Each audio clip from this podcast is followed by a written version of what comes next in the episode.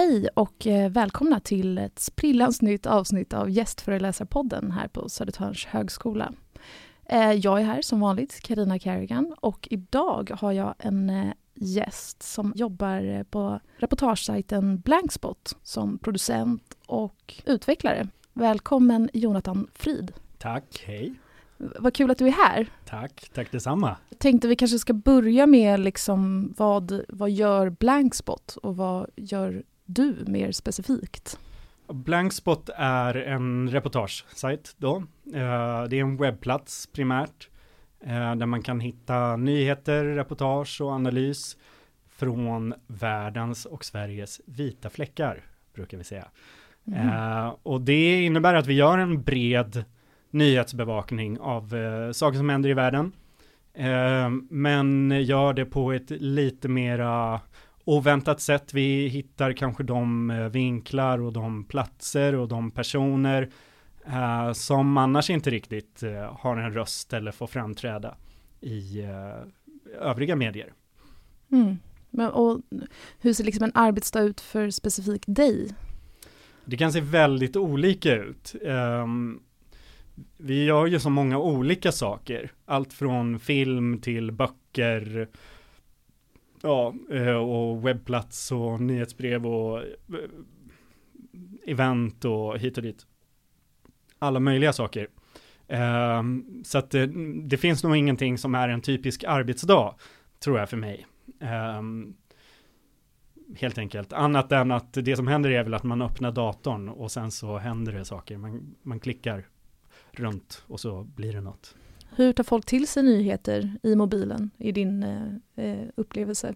Typexemplet är väl kanske att man sitter på tunnelbanan på väg till eller från jobbet eller något sånt där. Öppna Facebook-appen och scrolla runt lite.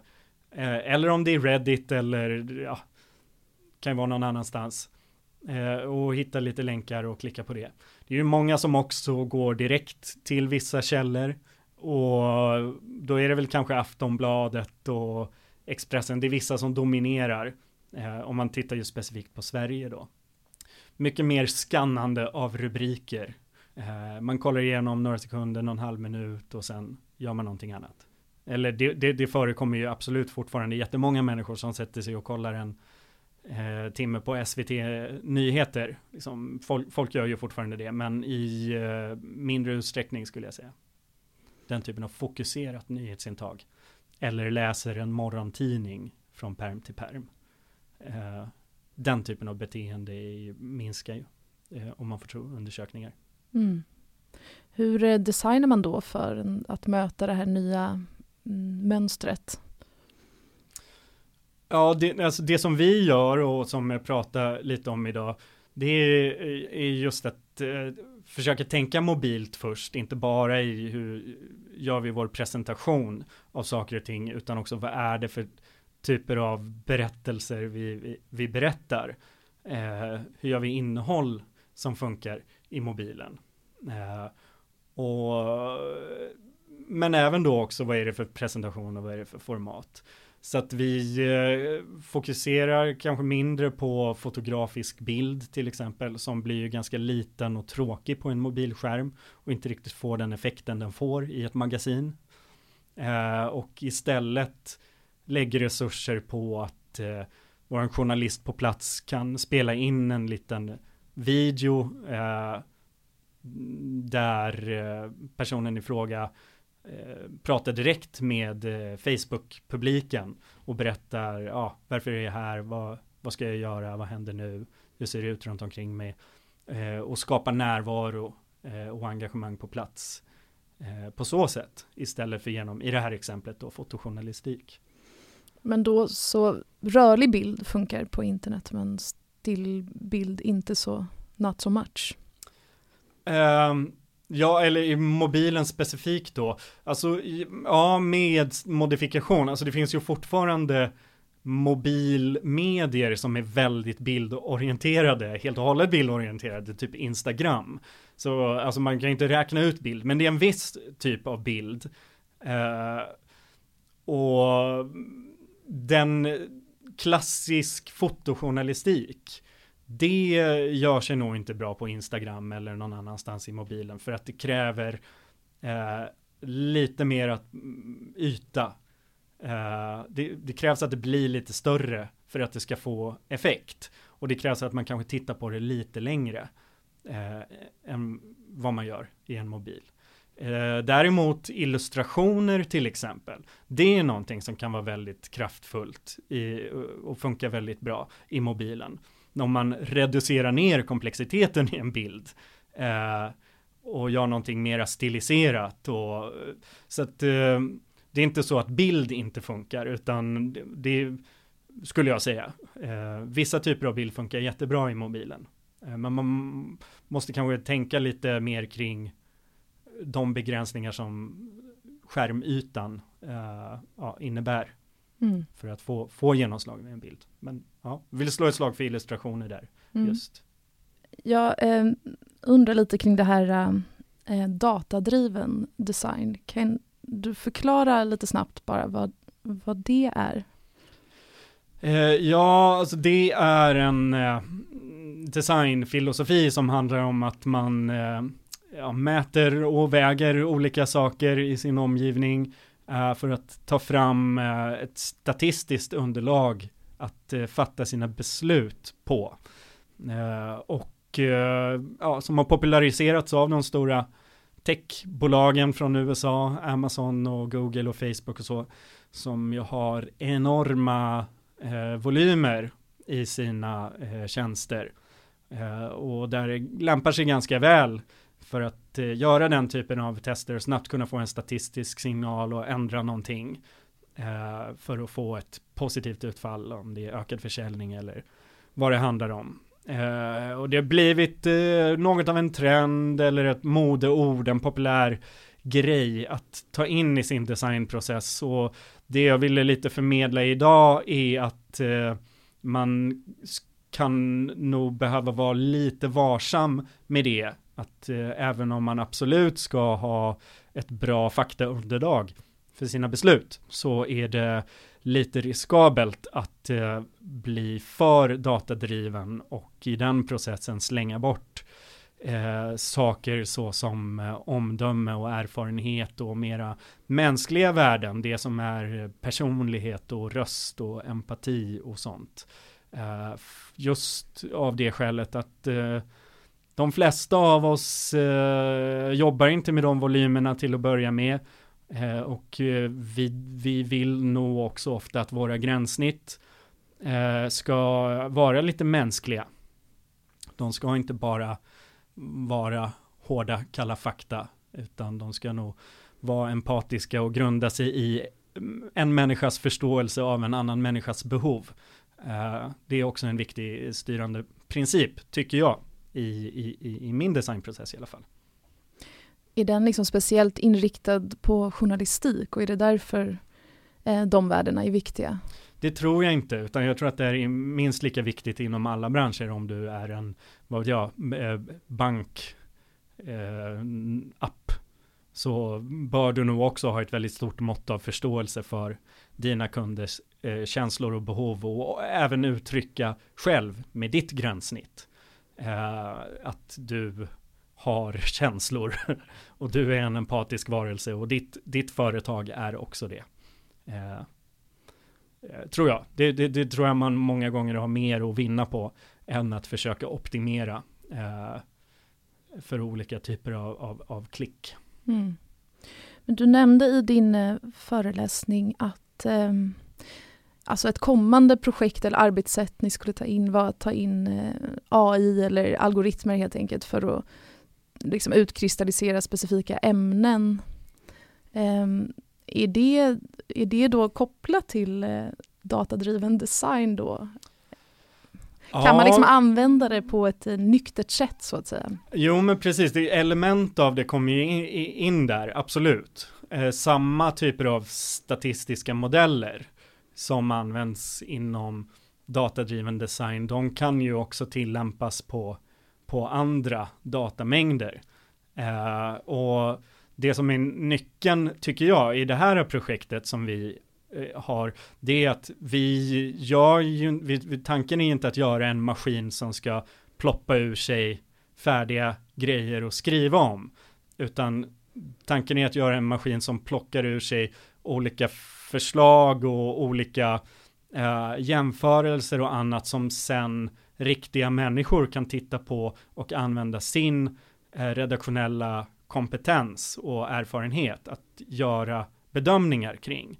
Och genom att addera det mänskliga lagret och redaktörsögat på en sån algoritmisk process, då kan man få någonting som är kraftfullt, som har kapacitet att behandla stora mängder information men göra det med kvalitet. Mm. Och det där är någonting som jag tror att många alltså informationsbearbetande tjänster av den karaktären missar idag. Du har ju till exempel inte det på Facebook. Där har du ju bara en algoritm. Ingenstans, eller människor kommer ju in i så mått då att de kanske delar eller gillar saker. Och det påverkar algoritmen. Men du har ju aldrig ett redaktörsöga. Du har ju inte det där lagret av bedömning, av gott omdöme. Tvärtom så är ju de väldigt angelägna om att påpeka att det finns inget sånt omdöme på våran plattform, och det tycker de är en bra sak. Jag tycker nog kanske inte att det är en bra sak, eller framförallt för oss så skulle det ju inte vara en bra sak. Men där finns det väl något grå area, att de är väl ingen nyhetsförmedlare, alltså officiellt sett. De är ju den största nyhetsförmedlaren av alla nyhetsförmedlare nu för tiden egentligen, med störst räckvidd. De är den primära nyhetskällan för väldigt många människor. Sen att de låtsas vara någonting annat och hävdar i sin kommunikation och i sina pressutspel att de absolut inte är det. Det är ju någonting annat, men man kan ju kalla en spade och spade och säga att jo visst är de en nyhetsförmedlare. Mm. Och det är ju Twitter också. Mm.